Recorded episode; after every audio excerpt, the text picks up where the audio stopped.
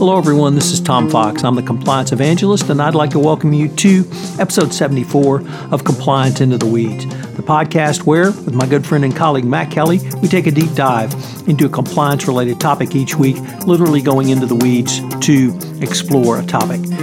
In this podcast, we continue our exploration of the Digital Realty Trust versus Somers uh, Supreme Court decision and look at some of the implications that may flow from it particularly in light of the recent filing in the Bio-Rad versus Wadler appeal.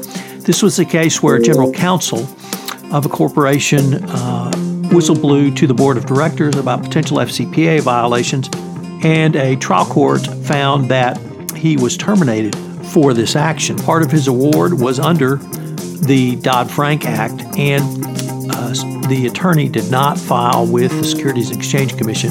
He whistleblew internally. So the company is seeking to have that portion of his $11 million award overturned. It's approximately $3 million.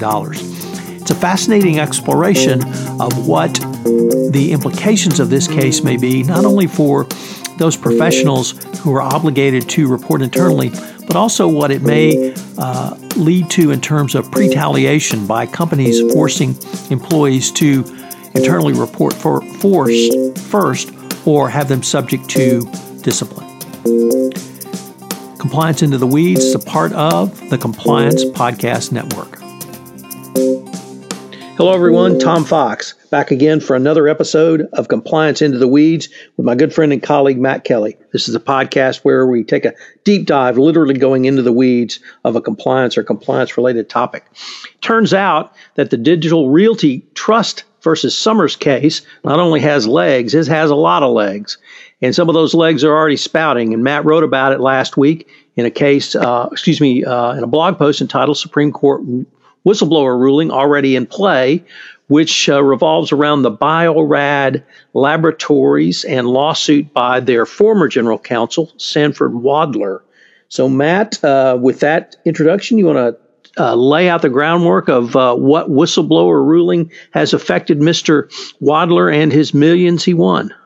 Yeah, sure, Tom. So it's uh, always a pleasure to be here. And this Bio-Rad case, um, you know, I, I, know that this has been a rather long piece of drama rama in FCPA and whistleblower lore. So c- correct me if I get any facts wrong. However, so Sandy, Sandy Wadler, the ex general counsel of Bio-Rad, uh, he at one point in several years ago suspected misconduct in Bio-Rad's operations in China, brought those concerns directly to the board, and therefore, as we note, he did not report this to the SEC. And we will get back to how this gums up the uh, Digital Realty Trust ruling in a moment. But he brought his concerns to the board which investigated, found that there was no FCPA misconduct uh, at issue, and then fired Wadler.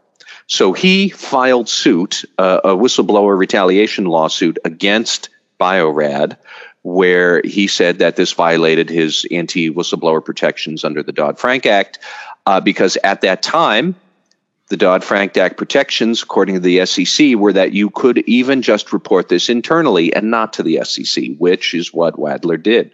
And then last year he won $11 million in a uh, court verdict. Okay, fast forward to the Digital Realty Trust ruling that came down on February 21st, where the Supreme Court said no, these protections only apply if you do first report to the, FC, uh, the SEC, which Wadler had not done. So, right away, uh, Bio-Rad's lawyers were back in court uh, earlier this month where they were arguing to the, I think, the appeals court in California, where this case was currently being adjudicated. Uh, they were saying that, well, under the digital realty ruling, then, um, at least that claim that Wadler had raised under the Dodd Frank Act that shouldn't be valid anymore and therefore they figured that he should lose about 3 million of the 11 million dollars in judgment that he had won. And this does not necessarily look good for Wadler because even he apparently in some earlier filings he and his lawyers said well yeah if the digital realty trust ruling goes this way that it did then this claim that we have won't stand up but we'll cross that bridge when we come to it. Okay we're at that bridge. We are crossing it, and here right away is a firm, Bio-Rad, seizing on the digital realty ruling to crack down on a supposed or alleged or somebody who would say he is a whistleblower, but they're using this to say they should not have to pay out the full whistleblower retaliation award that he won. That's where we are with this. So right away, we're already seeing that the digital realty ruling is has been weaponized in whistleblower litigation. That's I think that's the background all straightened out. So let me just add from the lawyer perspective a couple of points. Uh, first of all, uh, apparently Wadler did timely file under Sarbanes Oxley. Uh, so he does have uh, remedies under Sarbanes Oxley in terms of both uh, whistleblower protection and uh, rights to future lost earnings.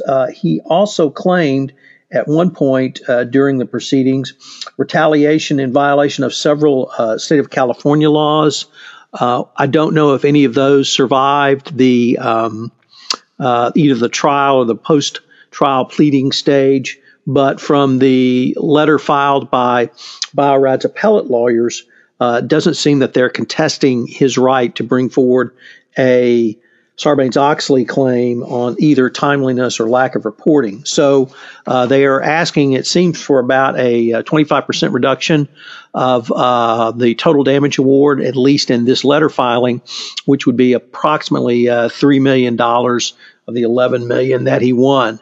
but uh, as interesting as all of these legal points might be for a true legal geek, uh, Matt, you've raised some really interesting points in your blog that I thought probably are a little more applicable for the compliance professional.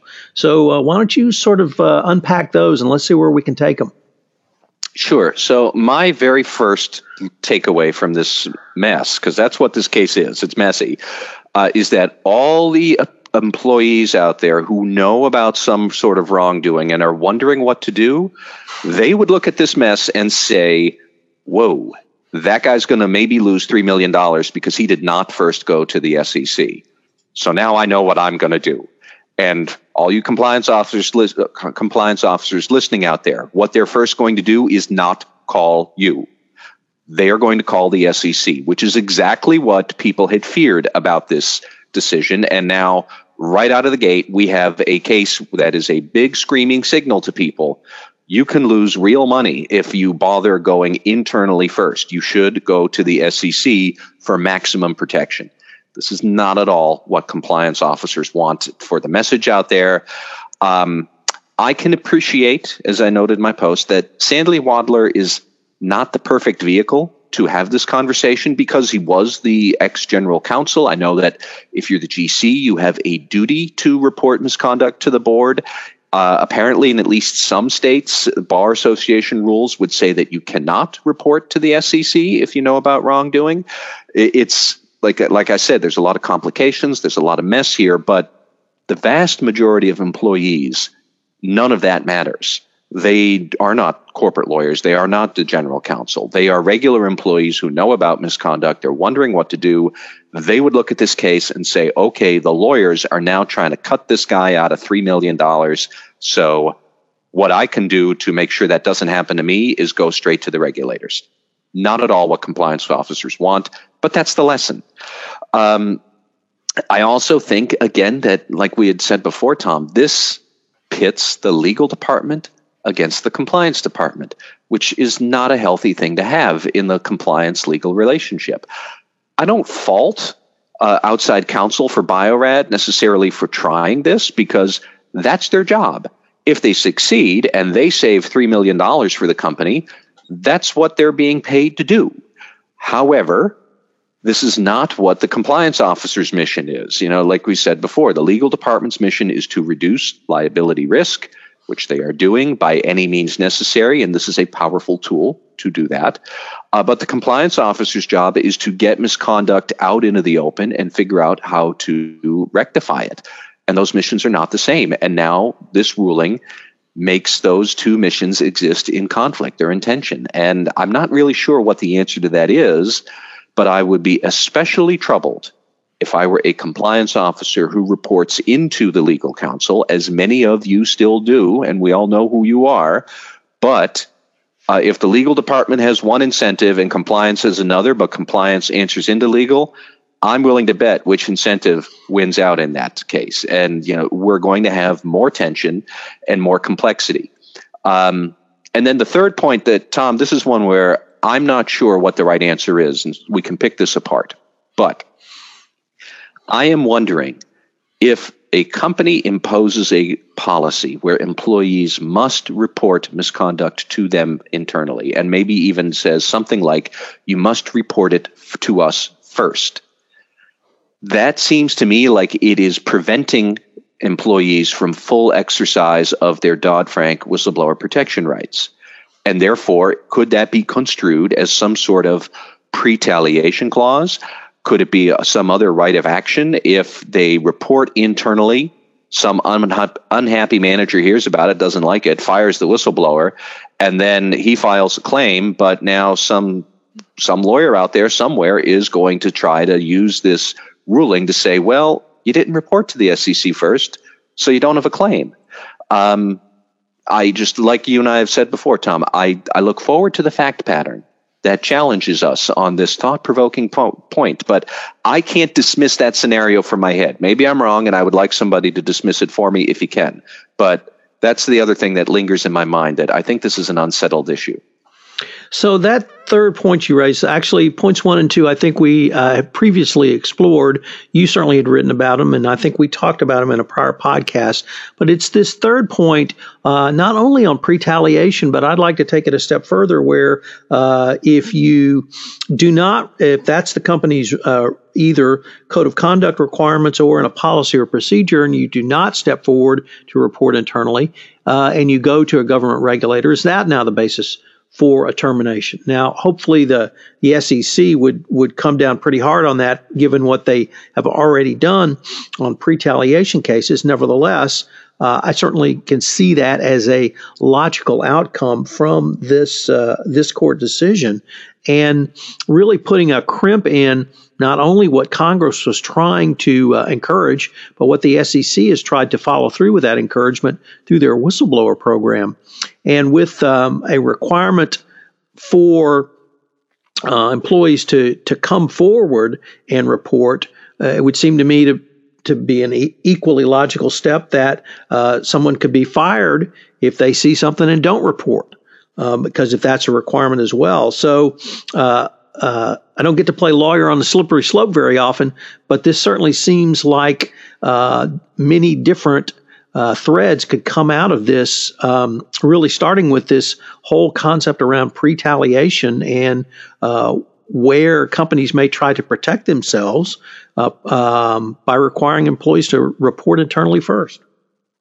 Yeah, yeah. Like I said, I just I feel like that there's going to be so many complexities around this that um, some company somewhere out there will probably try to make that argument if it ever finds itself in that position. And I know for most people listening to this podcast, you're working at larger companies with some semblance of a mature compliance function. It's the companies with the immature compliance function or no compliance function. They're the ones I worry about because they do have a legal function, and those guys are already thinking how do we reduce liability risk under any circumstance with any tool we have? That could put us into a very awkward position. Uh, one compliance professional I know, that person emailed me after my post to note, that under New York Fed, uh, State Bar Association laws, actually corporate lawyers are prohibited from reporting somebody to the SEC before first going to the company and notifying them of this. Uh, so if you obey the rules that are upon you, if you're a corporate lawyer, you're either risking getting fired and no retaliation recourse, or you're risking getting disbarred. Like there's inherent unfairness here.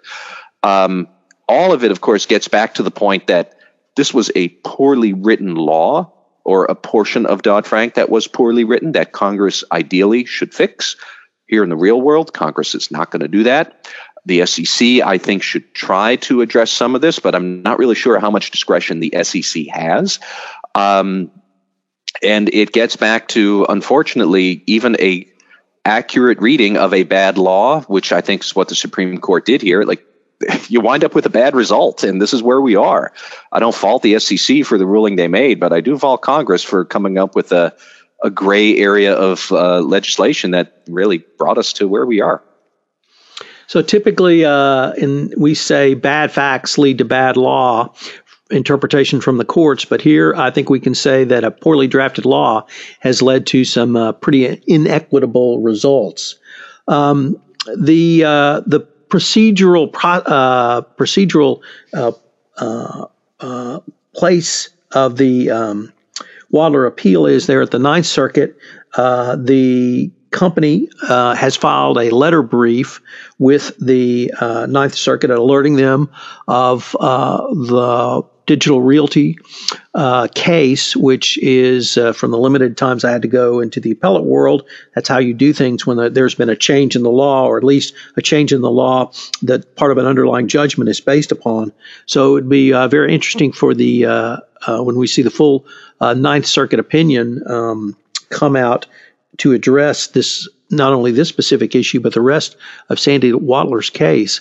And uh, Matt, I guess the uh, request I would have from you is uh, keep on thinking because you're thinking of lots of different uh, unforeseen consequences of where this um, Supreme Court decision may go and implications for the compliance practitioner going forward. So. You know, the, the other one other point that the sticky part for me is that to correctly resolve this, to thoroughly and comprehensively resolve it, we're going to have to bring state bar associations into the picture. And that is an extra layer of complexity that I really would not wish on my worst enemy. I like lawyers, but I have dealt with various state bar associations. They are not always the most forward thinking people. Um, maybe the ABA could come up with some sort of model rule to help address this. I don't know, but like there isn't going to be an easy or quick fix to the mess that we are in. And on that chipper note, Tom, I guess we talked it out for today. So I certainly agree with you on the uh, state bar requirements, and I've uh, actually debated this specific point at various conferences uh, across uh, the country. And um, really, it uh, even before the digital realty decision, there was there was no answer. Um, it was it sort of came down to, uh, as you articulated, do you risk having a grievance filed against you and potentially being disbarred, or not, and not reporting? So. Um, that does add a level of administrative bureaucracy because state bars uh, associations are typically not run even by elected legislators. They're run by the uh, the lawyers themselves. So you have uh, the state bar associations, you have uh, state legislatures, and obviously you have Congress involved in all of this. So um, I think it's going to be a fertile ground for further explanation.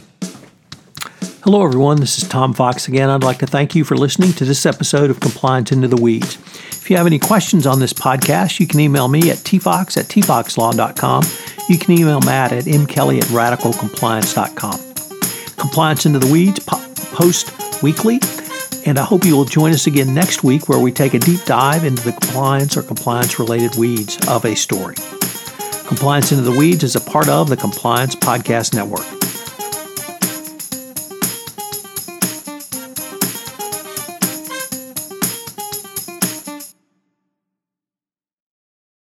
This podcast is a part of the C Suite Radio Network. For more top business podcasts, visit c-suiteradio.com.